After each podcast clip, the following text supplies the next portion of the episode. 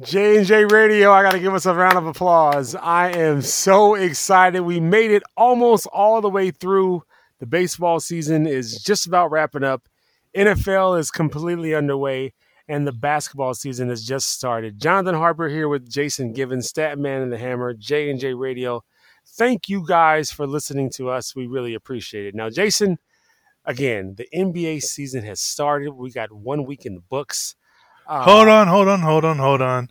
You can't just be that disrespectful to a major North American sport. Uh, hockey is also underway. They got their groove going. Teams are playing games. They're slapping the puck around. All that good stuff. Jason, can you name three positions on a hockey on a hockey rink? Yeah, goalie, enforcer, referee. Fair enough. Fair enough. Guys are out there. Fair enough. Fair enough.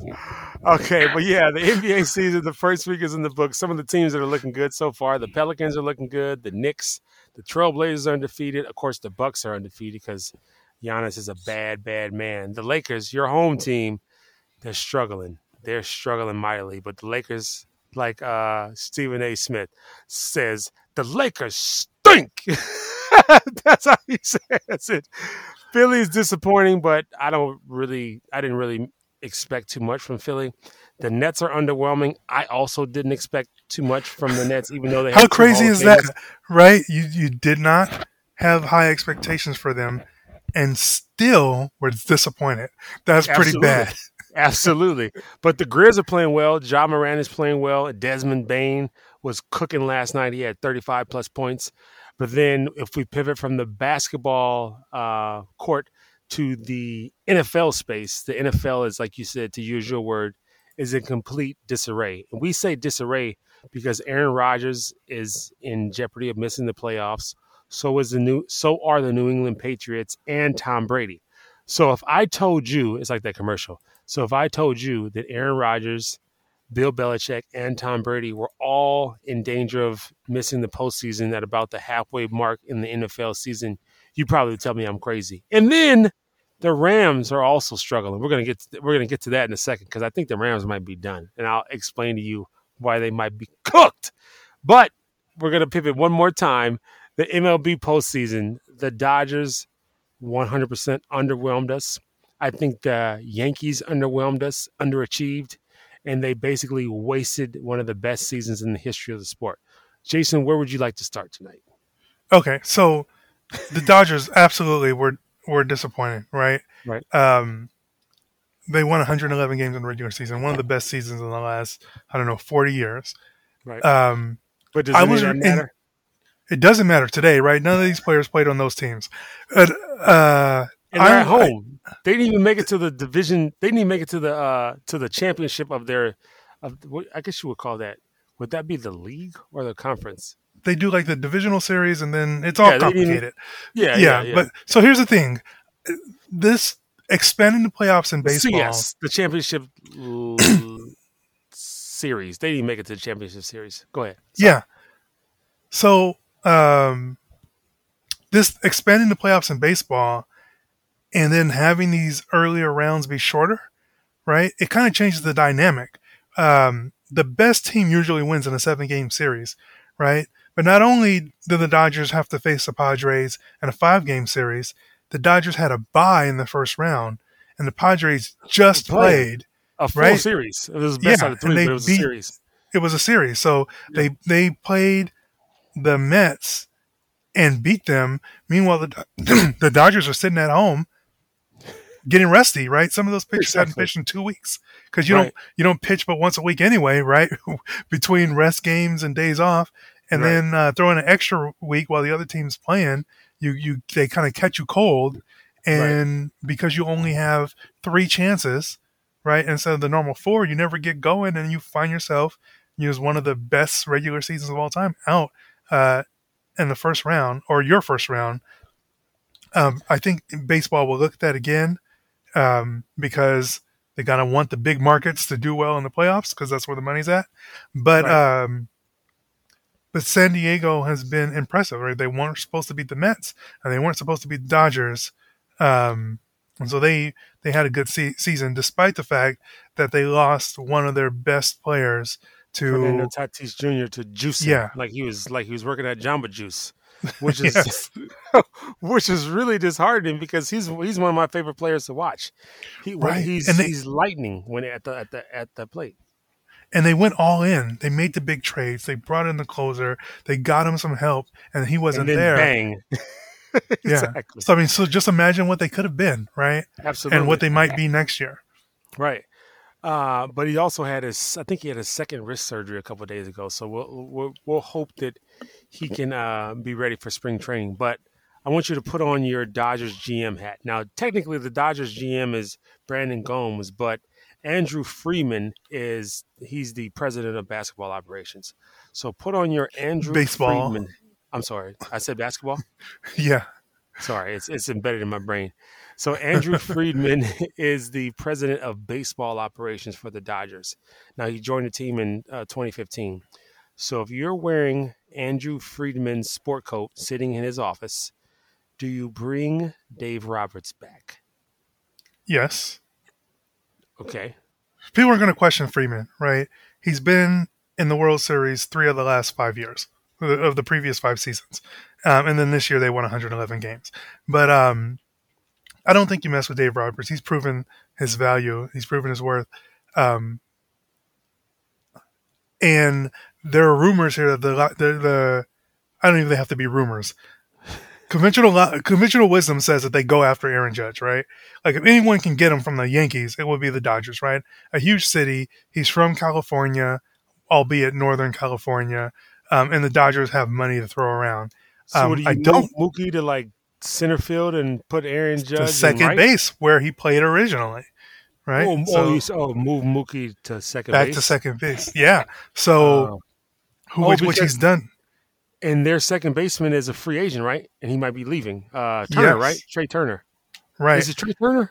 So one of them are like they could be leaving because his contract is up. So the question is, do you pay him to come back or do you go after another big bat? Because he's been struggling recently. He wasn't I think it was I feel I feel like it was Trea Turner. He was balling like two years ago, and then he went through a slump, changed his swing, and then it's, he just hasn't kind of gotten right since then.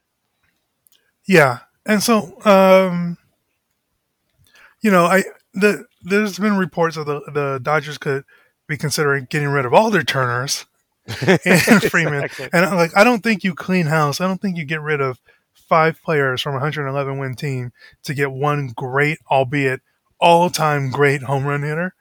Right. Um, 'cause it messes up the dynamic of the game. Um, you get a great uh, home run hitter and a great right fielder. You already have a great right fielder, right? So you've adjusted those five positions and maybe you lose some prospects or some pitching in order to have more home runs when that's not your problem.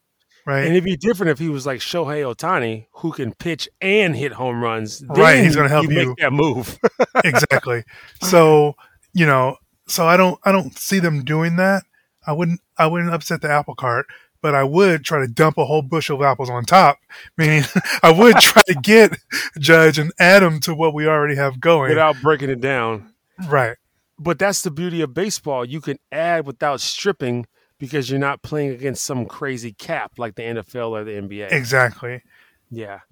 Uh, and it's all but, monopoly money anyway. Like the, the Dodgers can offer Judge however much uh, it takes. Like if if Judge stays with the Yankees or goes to any other team, it should not be because the Dodgers or the Yankees didn't offer him the same amount. Right? He needs right. to add something other than money on top of it that he wants.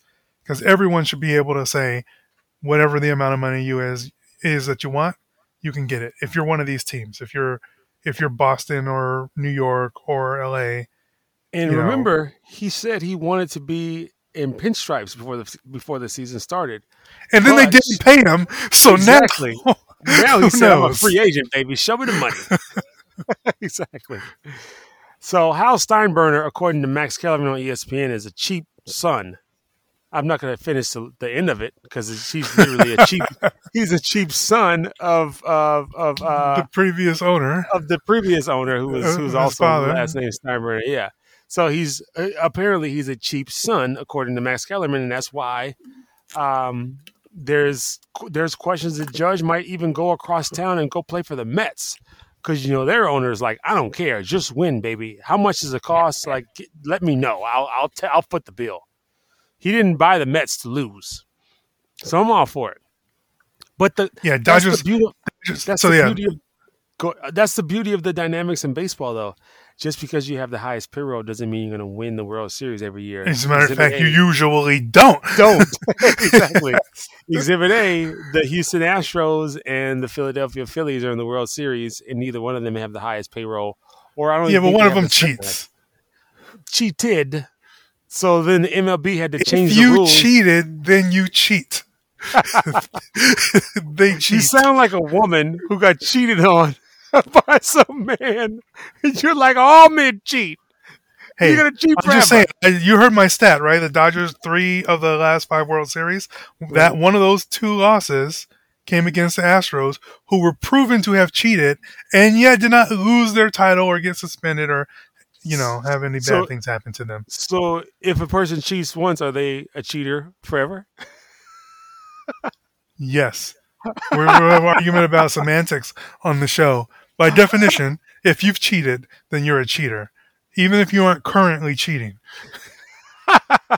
You, well, M L B, to their defense, they've literally changed the way to communicate from mound to Uh, to home plate, because you know the pitchers had the pitcher has like a thing in their head now, like a some sort of like device in their in their hat, and the catcher has a device where he taps.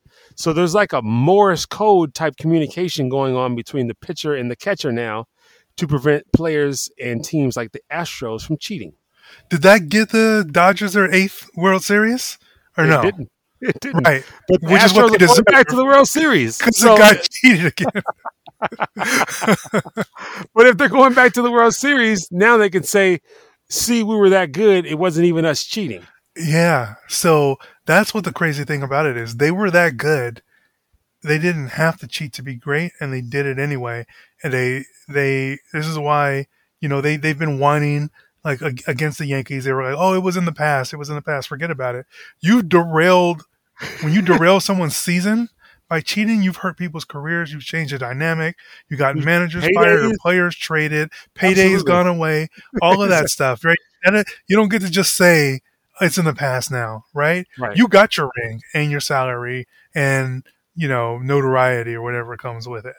Um, and like we were talking about earlier off air, they chose not to strip them and vacate them of their title and give it to the runner-up like they should have done because they were gutless on behalf of the M L B. But yet they're still keeping people out of the Hall of Fame for quote-unquote cheating or juicing or doing things that technically weren't illegal at the time. So the M L B, like you said, to your point earlier, is just totally hypocritical. And that's yeah. why a lot so, of people have a huge beef with baseball. So I would caveat that. Um, so I agree with the sentiment in general, but for those that don't follow this so closely, it's a dynamic between the league and the sports writers who right. control who goes in the Hall of Fame or not. But those same sports writers could put pressure on the league to punish the Astros, which they didn't. Absolutely. Which is what makes it hypocritical. Right. And uh, the general manager, general manager, the M L B uh, president or, you know, who runs it could have been like, I've decided you're no longer the champions. We're vacating the title this year. It's going to be blank. It's like they, they vacated records. They banned they banned Pete Rose from the, exactly. from the league for forty years. Right? It's just a big blank that year because you guys cheated and you had all sorts of like devices and you were banging on trash cans and you had a little uh, a little person running around the diamond and refused to take his shirt off because he said his he had a stupid tattoo and his wife didn't want people to see his chest. They were giving ridiculous excuses for not showing about how deep they went to cheat. He had he had microphones and everything else apparently strapped to his chest like he was Tom Cruise in a Mission Impossible movie because he's a he's cheater. The only reason that we found out about it, right, is because one of the players who was on the team cheating got traded to another team, and when yep. he had to play the Astros, he was like, no, nah, I'm not going to play them anymore. They cheat. Oh, my goodness. All right, we, I think we've got enough baseball, baseball. in. Uh, we, we got the World Series set. Um, a lot of excitement going. Um, also, interesting from baseball's point of view, right? Do you know when uh, when this next game is? It starts Friday, and I'm so excited. It's October twenty-eighth. You know when yeah. this, the previous series ended? It's like, uh, don't tell me. The, pre- the, the twenty-third. Last yeah, so they get like five days off, which so is perfect. No football, no football on Tuesday, no football on Wednesday, n- only one game on Thursday that no one wants to watch, and M L B doesn't play any of those games, any of those days. They wait till the twenty-eighth, right? Yep. So that They're they can play through the weekend, weekend and go up against college football and basketball and, and Halloween uh, and everything else. And yeah. Halloween, yeah. Right. They live in a vacuum of like older people who watch their game regardless. It's crazy, yeah. It's like we could have been, been watching baseball all week. True. But I will say this. I watched the Phillies play – they played the Padres, right? Yeah, they beat the Padres to go into the World Series. Um, was, was it the Padres? Yeah. Yeah. Yeah. Yeah. I watched two of their home games in Philadelphia, and their fans go absolutely berserk like they're at like a E D M concert. They were all in because you know no, the they've Phillies, already torn up the city. The World Series hasn't even started yet. They tried to grease the light poles to keep people from from climbing. Grease the light poles. Still climbed them. There's, so a, there's I, a there's a headline from the Philadelphia Inquirer. Philly fans celebrate like it's two thousand eight because every time they win something, they go nuts. They lose their minds, start one hundred percent trashing the city. And I They're devoted zero, fans. I have zero desire to see any of those games that are played in Houston, but I'm going to be tuning into those games played in Philadelphia because their fans are absolutely chaotic when they play at home in the playoffs. I'm all in. And also, there's a guy with the, one of the best na- last names in the history of mankind who's a bad man. And he's got a bad beard. Bryce Harper, baby. So I'm going to be rooting for him to hit home runs and throw throw bats across the yard because people, you know, Bryce Harper, he's obviously he's not LeBron James, but he was the chosen one coming out of high school, out of high school in Vegas. And he's, you know, he's, At, to this point, he's basically lived up to expectations. He did really well in um, in D C, and then he took a big bag of money, and the people were like, oh, my God, I can't believe he's leaving the Nationals, going to the Philadelphia Phillies for, you know, a, a large amount of money. But he did it. He took everything on the chin. He did all the interviews. A lot of the commentators at E S P N were saying, you know, every time we asked him to be mic'd up, he was always cool. He was always positive. He's always like all in with the Phillies. And all the fruits of his labor is really coming to. And at the time when he went to Philadelphia, they weren't a contender. But he stayed with them. He stayed positive. And he's been playing lights out the last couple of games. I'm really happy for that last that last name Harper because I sure hope he wins the World Series and I can wear that around town. Yeah, we'll get you a we'll get you a Bryce Harper jersey. Exactly. But let's pivot to football. You want to pivot to football or basketball? Let's talk a little N F L. So the N F L is in disarray because two Hall of Fame quarterbacks are stinking right now. Aaron it's Rodgers great. Is- I love it. One, because these guys are going to get old. They can't. They shouldn't. Be, they shouldn't play forever, right? We should get new young talent, right? But absolutely. The the N F L. We talk about the league having parity, but this season is like a snapshot of the most, like the the biggest. difference between expectations and reality that we've had right. in a long time. Um, the Rams, um, they've had a lot of injuries. Um, they, they're missing players on offense, multiple wide receivers. Of course, Odell is still out with a knee injury. Van Jefferson just got activated today. Um, who knows if he'll play next week. Um, then Cam Akers seems to have forgotten how to run. They're missing offensive linemen. They're, they're Hall of Fame offensive linemen retired now. Yes. He's on Amazon. So, you know, they're not the same. You know, Von similar took scenario. One went to Buffalo. They're a mess. Right.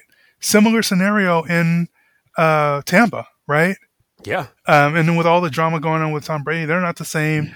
Uh, Green Bay lost their best wide receiver, and their offense is completely falling apart. Um, you know, you got other teams that kind of seemingly have come out of nowhere. Uh, the new coach of the New York Giants has them absolutely rolling so far, right? They've beat who's on their schedule, as we like to say. Um, that includes exactly. uh, those Packers we talked about and the Bears and the Panthers. Shout um, out to Brian Daboll. They say he's the most popular fat man in New York since Biggie. Put some respect on that guy's name. Come on, guys. Absolutely. Uh, but yeah, so it's got the Giants and the Eagles with the best records in the uh, N F C, along with the Minnesota Vikings following closely behind. Uh, Eagles are still undefeated, uh, having played six games in seven weeks into the season. So like this is said, go ahead. Oh yeah, so this has been great. Talk about absolutely. People talk about Kirk Cousins. He can't win the big game. He can't do this. He can't do that. He got a new coach who's offensive minded from the Rams, I believe, and now he's cooking. He's five and one, and they're playing some really good football. Uh, I don't know if Green Bay is going to be able to catch up to Minnesota in that N F C East. I'm sorry, the N F L N F C North. Because right now Minnesota's sitting at five and one, Green Bay is at three and four, and they and they already lost to them, right? So they can't make up an extra game playing against them. And they're on the road this week in prime time at Buffalo. Buffalo's coming off a bye. That's I don't like whatever the spread is, and that game is not big enough. I don't follow. I'm not. I don't follow the point spreads. I'm not a big gambler, but I could tell you right now that the spread's not big enough. Don't get suckered in. There's going to be a beatdown. I heard earlier that the spread is like fourteen points or eleven. And which is enormous for you guys don't realize. That yes. is an enormous number. For N F L football, that's like saying they're going to lose by like thirty-five points. Yes. And to your point, if we recorded next week, which would have been, you know, the first week of November, and we say, hey, Jason, let's look back at, at that game last week. If the score was forty-five to twelve, I wouldn't be surprised at all. I'm not going to be surprised because Buffalo is incredible offensively and incredible defensively, and the Green Bay is not good at either one. Right the only now. thing that can, unfortunately, the only thing that might be able to protect the Packers from that beatdown is some crazy windstorm, like a weather game, kind of like they had last year against, against the Patriots, the right? Yeah, where you can only run um, the ball, and that just that just makes you uh, makes a score like first to ten wins. So you know, they were to hope we, like a blizzard or a windstorm. I've got another what if for you. Okay. What if I said eight weeks ago that the Jets were going to be five and two? The Jets are cooking right now. Their defense is playing out of their mind. Uh, the kid, uh, Kayvon Thibodeaux, shout out to Dorsey High School. Fun fact, Thibodeaux went Thibodeaux. Thibodeaux. I was confused how to say that name with Thibodeaux from uh, the Knicks, but I believe this guy goes by this young man goes by Thibodeaux, Kayvon Thibodeaux. He went to Dorsey High School before transferring to Oaks Christian, and then he went on from Oaks Christian to go on to be a stud standout uh, pass rusher at the University of Oregon. So shout out to the young man who went to a high school that I coached at a couple years ago. But yes, to answer your point and to circle back, they are playing out of their minds, and the biggest thing with them is as long as they can get their uh, quarterback, Zach Wilson, not to try to be Brett Favre two point oh and just take care of the ball, hand it off, and just keep the chains moving, I think they'll be fine. Yeah. So Robert Saleh uh, has been – he has these guys playing really well. I um, I will have to um, – I, I feel bad for young man uh, – The they back. call him Breece Lightning, yep. uh, their running back, who's a rookie, who was on his way to being uh, rookie of the year, offensive Absolutely. rookie of the year, uh, Breece Hall. He, he just tore his A C L. Tore his A C L. That's a tough story uh, for that team who was rolling. This young man was had off to a stellar start. And shout out to Joe Douglas, who's drafting all these guys. He's doing his job. Joe Douglas is the G M for the Jets. He's doing a really good job. So shout out to him, and shout out to Robert Saleh. And Saleh said he's keeping receipts. He's he keeping said it. Was it was it week one or week two? He said, "Don't think we're not keeping receipts." He and he he means one of those long Walgreens receipts. Yes, not the little not the little bitty one at the at the corner store. He wants one of those Walgreens receipts for everybody who's doubting him and his Jets. So shout out to them. They're playing some really good football, and they took that that show on the road. They won. Uh, they're winning all over the place. And when you win on the road, I believe the Jets are undefeated on the road. And I heard somebody saying on E S P N, if you can win on the road in the N F L, that's a mark of a good team because that means you travel. That means your defense travels. So shout out right. to Robert Saleh. person of color doing big things as a head coach in the N F L. But so like normally, said, go ahead. normally this is a part of the conversation when we start to trans, trans, uh, transition off of a sport where we tell you what good matchups to look at, except the N F L, you give them the stat. The N F L is chaotic. So if you wanted to see a game this weekend with a bunch of winning teams, what if I told you it's not going to be the game between the Ravens and the Bucks, the 49ers and the Rams, or the Packers and the Bills? It's the Giants and the Seahawks. That's the one game in week eight that has two winning teams. Shout out to, what did you call him? Mac Jones. What did you call him? Uh, what was his? Danny Dimes. I'm sorry. Danny Dimes. Daniel Jones. Danny Dimes. Come on. Give the guy some respect. Yeah. Shout out to Danny Dimes and shout out to uh, that bad, bad man in a Seattle Seahawks uniform. Jason, what's his name so the world can know it? Because people were doubting him for years. Pete Carroll.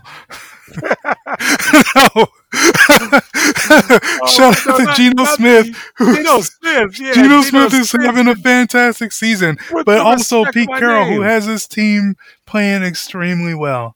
A lot of people thought the game had passed Pete Carroll by. They thought he was too old to, you know, to stay with the new the new times. He's a defensive coach. The N F L is switching to a more offensive-oriented game style, game plan, and style. Um, I think that that narrative is ridiculous. I don't know. If you're gonna if you're gonna label the head coach, the head coach is in charge of the offense and the defense. But if you're gonna say that the head coach is either a defensive guy or an offensive guy, depending upon where he came from, right? John Harbaugh right. came from special teams, which is right. crazy. Right? Is that right. the right Harbaugh? I mixed yeah. up my Harbaughs. Yeah, John Harbaugh. He came John, from special yeah. teams. Yeah, that's crazy. Uh, yeah, yeah, yeah. thirteen of the active coaches came from defense. That's two coaches away from half the league. Half the league is defense, and half the league is offense, and one of the coaches is special teams. This is this is a false, fake narrative that the league has transitioned away from defensive coaches. It's nonsense. Fair point. Fair point. But like you said, to circle back, the Jets are playing really good football, and they're they they're again they're playing really good football. And when I say that, they're beating the teams on their schedule, they're beating the teams in front of them. So the Jets right now are sitting at uh, let me look at the Jets oh, five right and now. two, five and two. Yeah, the Jets are at five and two. They're trailing Buffalo. They're not gonna they're not gonna catch Buffalo. They're, they're in their division. They can catch them. They're one game back. Jason.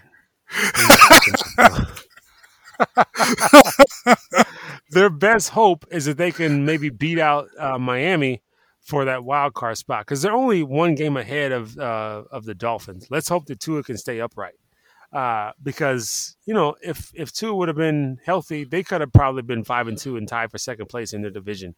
So You're right about that. Jets. Yeah, keep an eye on the Jets, and also like you said, keep an eye on the other team Uh, that plays in New York in the med- in, in the form of the Meadowlands.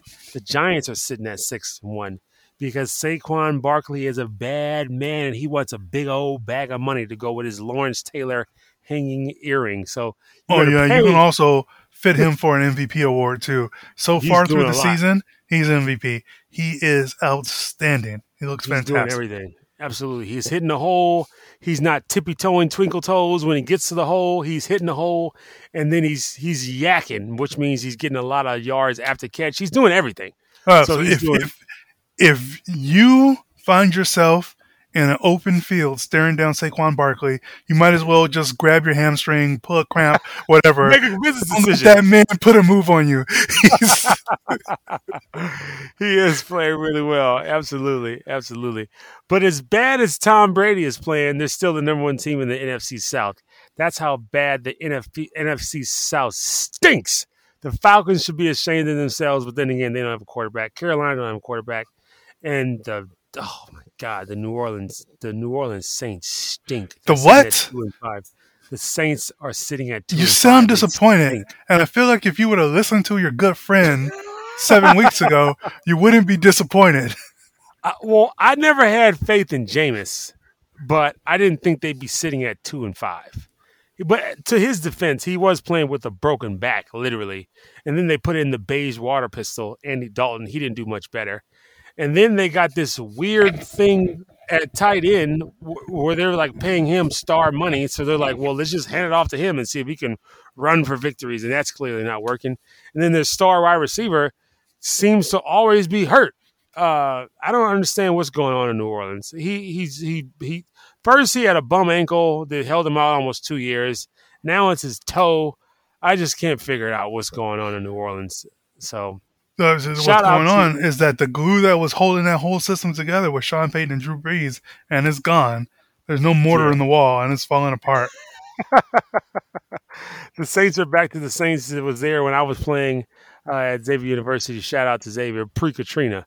That's how. That's what they look like when I was there. People would come to the games with uh, with bags on their heads because they stinked. They stunk when they were there, when I was there. Yes, you're right. Yeah. Paper bags on your head at the game. They're like, they did not, like, the, the Saints have a great fan base, a great following. The fans were not happy with the uh, quality of that team. And no, uh, Jarvis Landry's banged up, Taquan Smith's banged up, Chris Olave, which is the exciting rookie from Ohio State, he's banged up. Michael Thomas, I don't know what's up with Mike T. He got, he's been banged he, up for four straight years, it seems like. He, he got his payday and his body fell apart, or he's just like, nah, I'm good. Uh, cause, uh, he, but I, I mean, I understand. Like, who who you who's gonna who are you gonna go out there and play with? You're just gonna be running routes, just running on air, because you're not gonna get the ball thrown to you.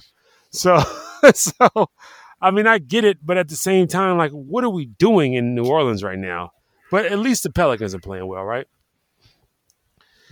But yeah, so far, I, yeah, they were until they got. Now they lost. Oh, well, we'll get to them. Exactly.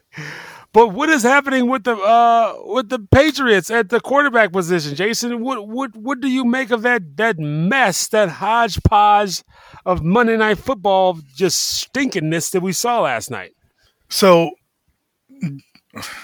Mac Jones. He came out there with that brace on after that high ankle sprain. Yep. He needs to take a page out of. Uh, he needs to take a page out of. He learned from what was going on in Dallas and what happened in uh, in L A three years ago or two two years ago, right? Jared Goff had to have the hand surgery, then came right. back and played in a game with an open wound on his hand, right, and and risked further injury. Um, to prove how tough he was, and they ended up shipping him out of town, right? Yeah. Two games later, it was his last game on the team. And Dallas, you got the opposite thing going on, right? While uh, Dak was injured, his Cooper replacement was Cup, playing Cooper well. Cup. Uh, Cooper what, what, Cooper oh, Rush. Goodness. Cooper Rush. Yes. So Cooper Rush is playing well, and Dak wants to play, but the team's like, we have faith in you, just get healthy. But right. when I saw Daniel Jones out there with that brace on, they let me know he wasn't confident in his position as a starter to begin with. Uh, because I mean, Bailey Zappe was cooking. I want to get it back out there too. And Bailey Zappe has nothing to do with the Zappe potato chips that are delicious from New Orleans. But Bailey Zappe has been hooping the last two or three games. So I get it. I mean, if if you – like Jay Wills, Jay Wills said this earlier on E S P N Radio. Uh, E S P N, I need my cut for shouting y'all out.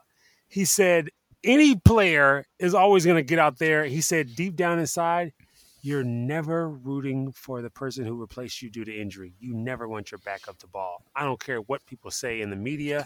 I don't care what people say to their teammates.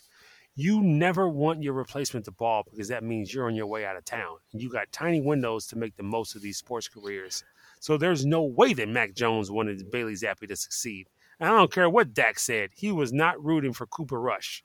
They beat the Lions and the Browns. No one thinks that Zappe was some baller, came on some world beater, right? Did you see all those fans in New England with, with Bailey Zappe signs? And when I say no one, I don't mean crazy rabbit fans.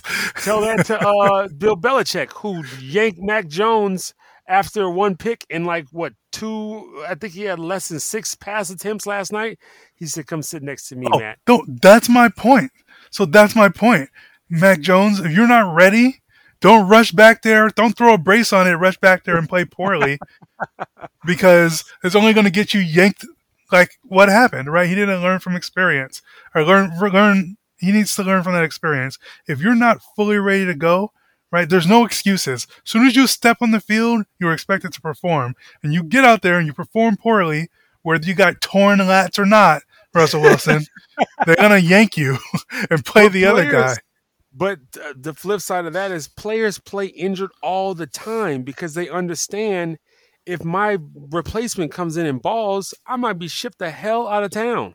So as a general rule, as a general principle, your replacement makes more money than you, right? Like there's some some some small exceptions, right? Like the Russell Wilson's rookie year, they had just signed Matt Flynn to a big deal, and Russell you mean Wilson, the person like, in front of you plays makes more money. You said the person replacing. So oh yeah, sorry, yeah. Your backup generally makes more. Your makes backup less. generally makes less money than you. So right. if they come in and ball, it's the team's best interest to keep them for less money than you, right? Uh, you should ask this guy Tom Brady about that, right? And ask or, Drew Bledsoe and Tony Romo, right? Drew Bledsoe got replaced by both these guys because they came in and balled when he was hurt and played better than him, and he was out of town. These quarterbacks see that for sure. Mac Jones had to have that in his mind, but if you're going to come back too early, you can't play poorly. But, by the way, Go ahead. If when, listen, when, Bill Belichick when, says that he told both of them that they were both going to get in the game anyway. Yeah.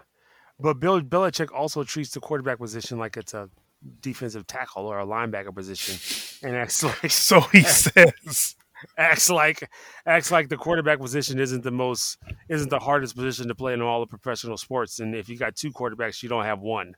So I don't know about that that mumbo jumbo that he was telling us. Like t- t- miss me with that hoodie. I don't believe that for one second. You playing them both. So you don't believe one. He's so arrogant that he would tell his quarterbacks that uh, I'm going to play you both because I don't know who's better. Try to get them both to play harder. But we see how that worked out is my point. He should have just stayed with his starter, who is Mac Jones, who he drafted in the first round of the N F L draft last year.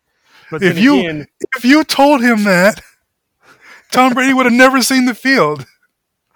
Jimmy Garoppolo... Like, I mean, what do you? That's that's the deal. That's what that's what he does. He's looking for his next Tom Brady. Like he's looking for this but guy that drafted, he drafted late to come in and ball. But you drafted Mac Jones last year in the first round. Like that, and that he didn't play good enough. So this is this is this is what this is what Bill Belichick does, right? Historically, he Lose moves on Brady? from a player a little bit sooner than everyone else thinks he should. Right? Historically. So you're, say, so you're he saying... Tried to, he tried to move on from Tom Brady six years ago, right? So and Tom Brady had to this, go to Robert Kraft and say, hey, get Jimmy Garoppolo out of here. Bill was trying to move on from me. So you're saying moving on from a player that you drafted last year in the first round is moving off of a player a little bit faster than other players, other coaches? I mean, we got to go, like, we could go to business school and talk a little bit about sunken cost, right? It doesn't matter when you drafted them if they're not good enough right now. So you're saying that Mac Jones is not good enough and Bailey Zappe is better based on a two-game sample size against two no. crappy teams that you just pointed out? I'm saying that Bill Belichick doesn't know if he's better or not, and so he's trying to play them both to figure it out. How do you not know? You're supposed to be the, the best coach in the history of the game. You thought you knew, and then you put in Zappe for two games, and he's averaged thirty-four points. And so you're like, whoa. The crappiest team in the N F L. But the so so yes, so that's true, right? But the third team was the Bears. So like it was like the Lions, the Browns, and then it was the Bears. It's not like they put him in against the Jets. I can't believe I just said the Jets, but yeah, it's not like he put him in against the Jets or the Bills, but it was the Bears. He was thinking I was about to get another cupcake and beat him, and for some reason, the Bears decided, maybe they decided they had a long week because they played on Thursday night, and maybe it was because Justin Fields said, I'm tired of losing these games. Uh, the Bears decided they were going to come and play hard. Around. Yeah, I'm tired of getting sacked. I'm not trying to go out like Carr. I'm trying to run around. Either I'll get hit outside the pocket, but you're not going to just crumble me in the pocket. Yes. I'm going to sit out here and get crushed. Exactly. All right, let's pivot uh, before we get out of here. Pivots in the N B A. By Who the way, your- by the way, the, the Bears that went over the Patriots, their other two wins are the Texans, who are awful, and awful. the 49ers when they were starting Trey Lance. There's another awful one. Exactly. And that, like, that rain bowl, that was like week one. It was, a rain bowl. It was a fun game to watch, even though it was, it was atrocious football. Fun. Exactly, because it's mistakes and fumbles, blown coverages. It's chaos when the when the elements are like that. I like those games. They don't score a lot of points, but there's so many mistakes you can't turn it off. Yeah. But yeah, so let's uh, let's move from N F L to N B A. Again, like we said, the season's you know just started. Some teams have played as little as three or four games. Two right games now, actually. Some teams have only played twice. One week into the season, which so is so who? Go ahead. Who's no, it's just crazy. Of course, it is crazy that some teams have played four. Some teams have played like two. Who is your dark horse right now to win M V P? Give me a top three. Oh, I, I don't have a dark horse. I think there's too many great players for some okay. dark horse to come and win. You got Giannis, of course. You got uh, I think Steph. Joker's out. They're not going to give him three in a row. That's just not going to happen. No, especially since Murray back. They're healthy now. They're not going to yeah. give him another one. And Embiid has a chance if the team stops playing like garbage. And if LeBron plays like he played last year, but he plays sixty games instead of forty games, then he could potentially win M V P. Because that's what kept him out last year was the absence. He missed too many games, but he was like a tenth of a point behind Embiid for like the scoring title. He was like thirty-eight and eight. If he does that again this Wait. year and plays in all the games or a good portion of the games, like I say, seventy-five percent of them, he's going to win M V P. That's my he dark no horse. Shot. He has no shot. LeBron you know why James no is my, that's what makes him my dark horse because you think he doesn't have a shot, and I'm thinking that if at thirty-eight he averages thirty-eight, or sorry, thirty. Eight and eight, like he did last year. You know why he has no shot? Because the Lakers aren't going to be anywhere near the top of the West. You don't got to be near the top. When's the You're last time? Be solid. When's the last time somebody's been in the middle of the pack and won M V P? Like Russell Westbrook, like four, five years ago. That's like Generally, the eighth seed. He won M V P. Yeah, but he also averaged triple double. And the, the thirty-eight and eight from a thirty-eight-year-old LeBron, you don't think that's substantial? He's going to be doing it, shooting out. I'm telling you, that's my dark horse. You're not supposed to believe it should happen. That's what makes it my dark horse. That's fine. I'll give you that. But he has no shot of winning M V P because I, I remember there was a trend for a long time that the M V P was to like one of the top teams, the most surprising, the best player on the best team, or the most surprising story. Yeah, exactly. Like. uh Like, yeah, exactly. To your point. So I don't think that it's almost like the the voters are are tired of LeBron's greatness, which is unfortunate. We have a friend who's tired of LeBron's greatness, and he said he just wants him to retire. We've seen it. So he's he's just like the voters, because in theory, LeBron should have been a seven-time M V P, just like M J should have been like a nine. You just M V P. You just added dynamic. LeBron's about to end the season as a leading all-time scorer in the N B A, and he's going to average nearly thirty points a game. He's going to win. Uh, I write it down. Set a no reminder. Shot. He has no shot because at the end Lakers of the season. So bad. They have no shot. And he's also playing with Anthony Davis. It's not like he's Russell Westbrook playing with an expansion team in O K C. I mean, he'll be playing with Anthony Davis for like forty games. That could be true, too. That could be true, too. But, you know, those old bodies, they don't play as many uh, as many games as they used to. And that's, that's the thing. That's what makes him my dark horse. And that, that was my qualifier. If he plays seventy-five percent of the games, which is about sixty, right. that's, a, that's a lot because he hasn't played that in a few years. I got three people. I, actually, I got four that are in my condition. No, no, no, no, no. Just, okay, who's well, your dark horse? Oh, my dark horse? We could talk about um, the other contenders. Who's your Jason dark horse? Jason Tatum is my dark horse. Considering he's playing with a substitute teacher. Uh, roaming the sidelines. I got Jason Tatum as my dark horse because I think they're going to be around the top of the East again. So you think he's going to be different from last year, where last year sometimes he looked like he was great and sometimes he looked like he wasn't interested. You expect him to, to I think change it's going to be different this year because uh, since Ume Udoka is gone, that team has a, like they kind of bonded together, and they, I think they're going to come with that like it's us against the world type mentality. I don't know if that cliche is really real because they're professionals getting paid to play the game of basketball, but you know it sounds good. And like also, there's gonna be like eighteen thousand people cheering for them in forty-two of their games. I mean, them against the world. I mean, I guess they said they still don't even know uh, the length of the suspension and some of the details, so they might feel like it's literally the guys in the locker room against the world. So if he takes on that kind of mentality, I think Jayson Tatum got a shot. And then also Ja Morant, because he's a bad, bad man. And he actually had a shot of beating the Golden State Warriors before they went to the finals last year, before he went down. So Ja is special. And then Luka. I think Luka has a chance because, you know, uh, Dallas went to the Western Conference Finals. They, they've revamped their their roster. I shouldn't say revamped. They've added some pieces to that. Tweaked. They've roster. tweaked. Yeah. So I, I think that those are all valid M V P suggestions. I, like to me, those aren't the dark horses. Those are the obvious ones. Luka and Ja are fantastic. You know they're two of my favorite players. Ja, uh, Luka probably Jayson my favorite. Tatum decides not to play sometimes. That's why I said he's my dark horse.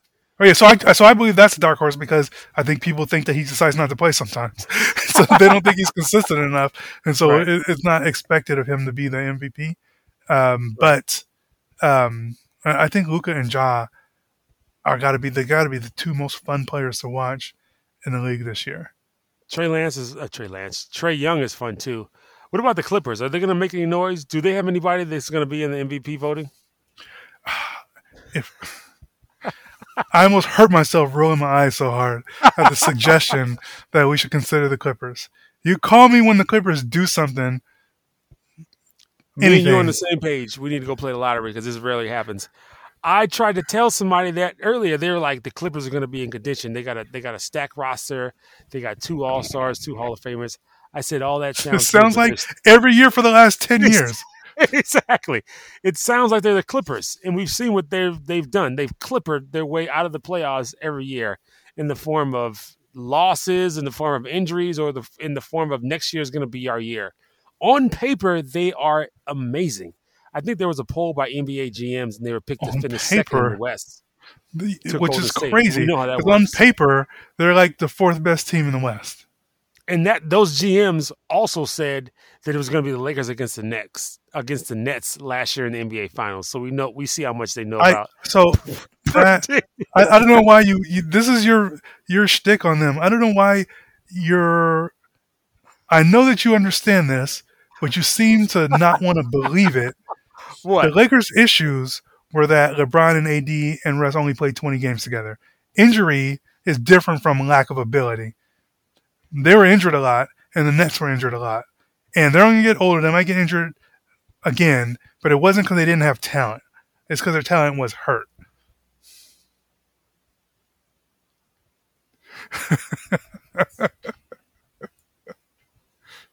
So the um, so so you want to you, you want to look at these teams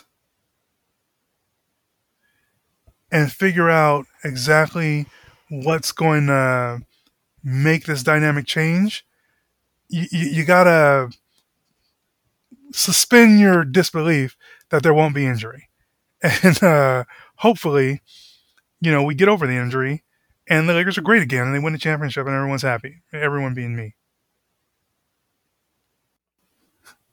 All right. So you can lose faith in the Lakers if you want, but I am going to have hope that they're going to be healthy. LeBron's going to be M V P, and they're going to be just fine.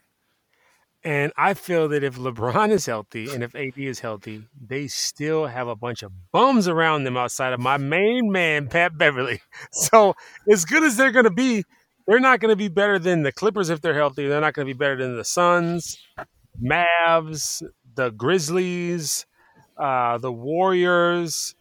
That's that, so they're about to In. Even healthy, I feel like the Lakers are playing just based on their talent. Last year, when the Lakers were healthy, they were fourth best in the in the, in the league up okay. until December when the injury started. So when I say going to be just fine, I'm saying like between four and six, right? And then Ugh. competitive in the playoffs, right? Like when the playoffs happen, then you got to contend with LeBron and A D in a short stretch, right? And a team that is playing great defense, some of the best in the league through four games, through three games, right? Um, so super early, but they, they play defense different now than they were last season. Um, so you think they just have what? to stop taking jump shots from the three-point line. I don't know why they won't stop. They just won't stop. It's crazy. They just keep taking them. Because they're being left open for a reason. So here you go. I'll, I'll name eight teams that are better than the Lakers right now. Okay, you ready? We got mm-hmm. Denver. We got Golden State, the Clippers, the Suns, the Mavericks, the Grizzlies, the Pelicans. That's seven. So you're talking about playing J T Mag one. Oh, no, no, no. So so they, they could have a – the Pelicans aren't going to be healthy this whole time, right? So they're already not healthy. They already missed two starters today, right? They're two best starters. So – But I'm saying if, they, if I'm saying all things equal, if all those teams that I mentioned along with the Lakers are healthy, that's they're still like play-in status.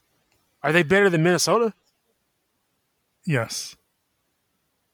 Definitively or possibly? Yeah, oh, I, I was definitively. So right again, you're you're you're given this image of the injured Lakers from last year, right? Not the the or the last two years, right? I'm telling you, LeBron James you, is good at basketball. Utah, yeah, he is. He's really good, but Utah is so you, is broken. Utah's supposed to be tanking. I don't know why they're. I don't know why they look so good in their first couple of games. I'm sure Danny Ainge is like, this is not what I got you guys in here to do. So, yeah, take out Utah and you can insert the Lakers. That's fine. But it's just going to be tough, man. I don't I don't, I don't yeah, so feel- so my dynamic is like if the Lakers are like four to six, you're going to tell me they can't beat the Suns in the playoffs who got beat by Dallas last year? I mean, the Suns were in the N B A Finals two years ago. And they got beat by Dallas last year by thirty-three points at home to get put out the playoffs. Okay, that's fair. That's fair. So you're saying all things considered, if everyone is healthy, they have a chance because they have LeBron James and A D. Right. So like in a healthy series in the N B A, a healthy LeBron and A D gives you a chance to win against any team, but against most teams.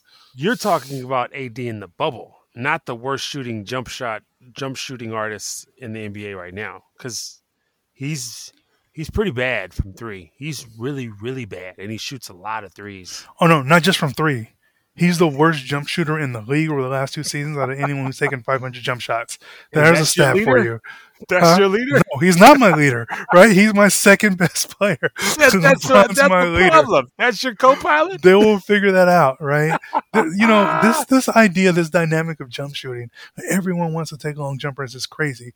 Luka Doncic scored thirty-seven points today.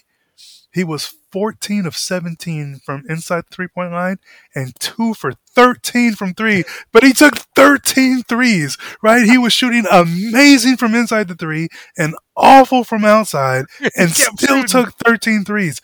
This is a pattern you see in the N B A. Like, guys, right, a three is worth more than two when you make it. Make it. And by definition, it's a – It's a lower percentage shot because it's further away from the from the basket, so it's harder yeah. to make.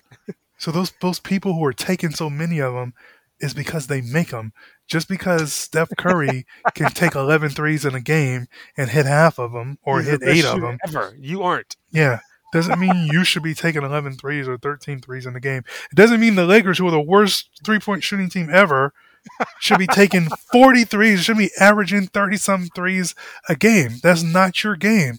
And Maybe LeBron said it after game one. This is not the talent that we have. There's a unsaid portion of that. This is not the talent that we have. And so we shouldn't be taking forty threes. But maybe they're taking so many threes because the, the defenders are sacking off them and they're clogging up the paint. So all you can right. do is shoot threes. Exactly. You and ever, that's Achilles' heel. You, you, If I know you can't shoot, I'm going to sag and allow you to shoot. Sag meaning I'm going to clog the paint and force. Oh, yeah. Also, so so so I'm okay with I'm okay with shooting jumpers, right? Because we just talk about the difference between jumpers and threes with A D, right? If yeah. you're standing at the three point line and they sag off you, take two steps in and take the two pointer because you yeah, shoot that- it at a higher percentage than the three. Every single one of them shoots the two-point jumper higher than the three. Like, them taking forty threes is like giving themselves twenty turnovers in the game. You have no chance of making them. And it's by design that you're open. Like, if you're yes. open, you're open for a reason. That's the defense the wants report. You to take those shots because they don't think you can make them. Exactly. No one thinks you can make them. Stop taking them. If you could shoot, them. They would do this thing called running you off the line where they would close out hard and make you dribble towards the basket. Yeah. What you're doing is you're bailing out the defense. You got LeBron James is nigh unstoppable inside, and Anthony Davis, when he decides to play inside, is close to unstoppable. And Russell Westbrook, when he dives to the basket, is one of the best of all time. Yep. And you bail the defense out by not using any of those weapons. You just sit around jacking up threes. Or and Russell shooting, Westbrook, I'm talking to you too. By, or by shooting jump shots up one with less than thirty seconds left in the game. Yes.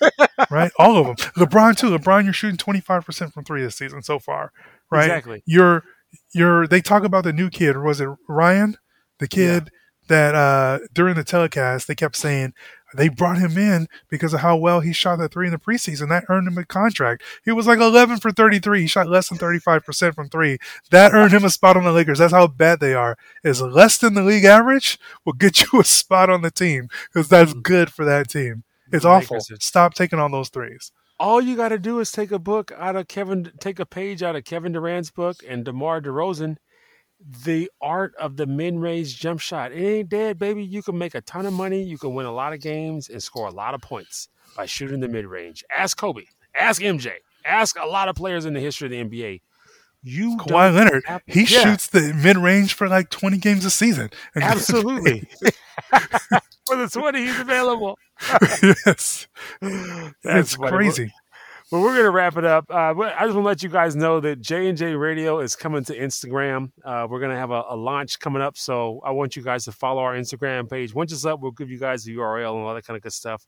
But for the time being, make sure you subscribe to all the podcasts. I'm sorry, subscribe to our podcast on all the platforms. And also make sure you check out our website. If you don't know where to find us in terms of a podcast, or if you don't know how to direct people where to find us, J and J radio dot com. That's the easiest way to find our, our information. You can go there. You can su- subscribe there and send it again to your friends, family, coworkers, anybody that wants to get a laugh or learn something about sports. Uh, Jay, you want to say anything before we wrap it up? Yeah. Um, I think we would be remiss if we didn't mention uh, a disappointing, if not devastating, decision today um, in Russia to uphold Brittany Griner's uh, oh, sentence yeah. of uh, yeah. nine years um, in prison in a penal colony in Russia. It's just uh, it's just awful. And and the judge only hope, took, gave it like thirty minutes. Of gave like her thirty minutes. Appeal. She's been in. Yeah. She's been there for months, almost a year now, right? Maybe a little bit more. I forget the exact date. It's a long time. Yeah, it's been a long time. And he gave it a cursory thirty minutes. Means uh, her situation was not taken seriously. one hundred percent. And is uh, is devastating news, I'm sure, for her and her family and all of her loved ones uh, in the W N B A and the N B A. Um, so um, keep her in your thoughts. I think um, we can't forget that that's happening, that's going on, and it's a major injustice for her. And she's one hundred percent a pawn Uh, as to what's going on, because the Western world is obviously not on the same side as Russia in their war against Ukraine, because we're trying to, we're helping fund the war to help Ukraine fight for their freedom and their independence. And Russia doesn't like that. And unfortunately, Brittany Griner was, is basically caught in the middle.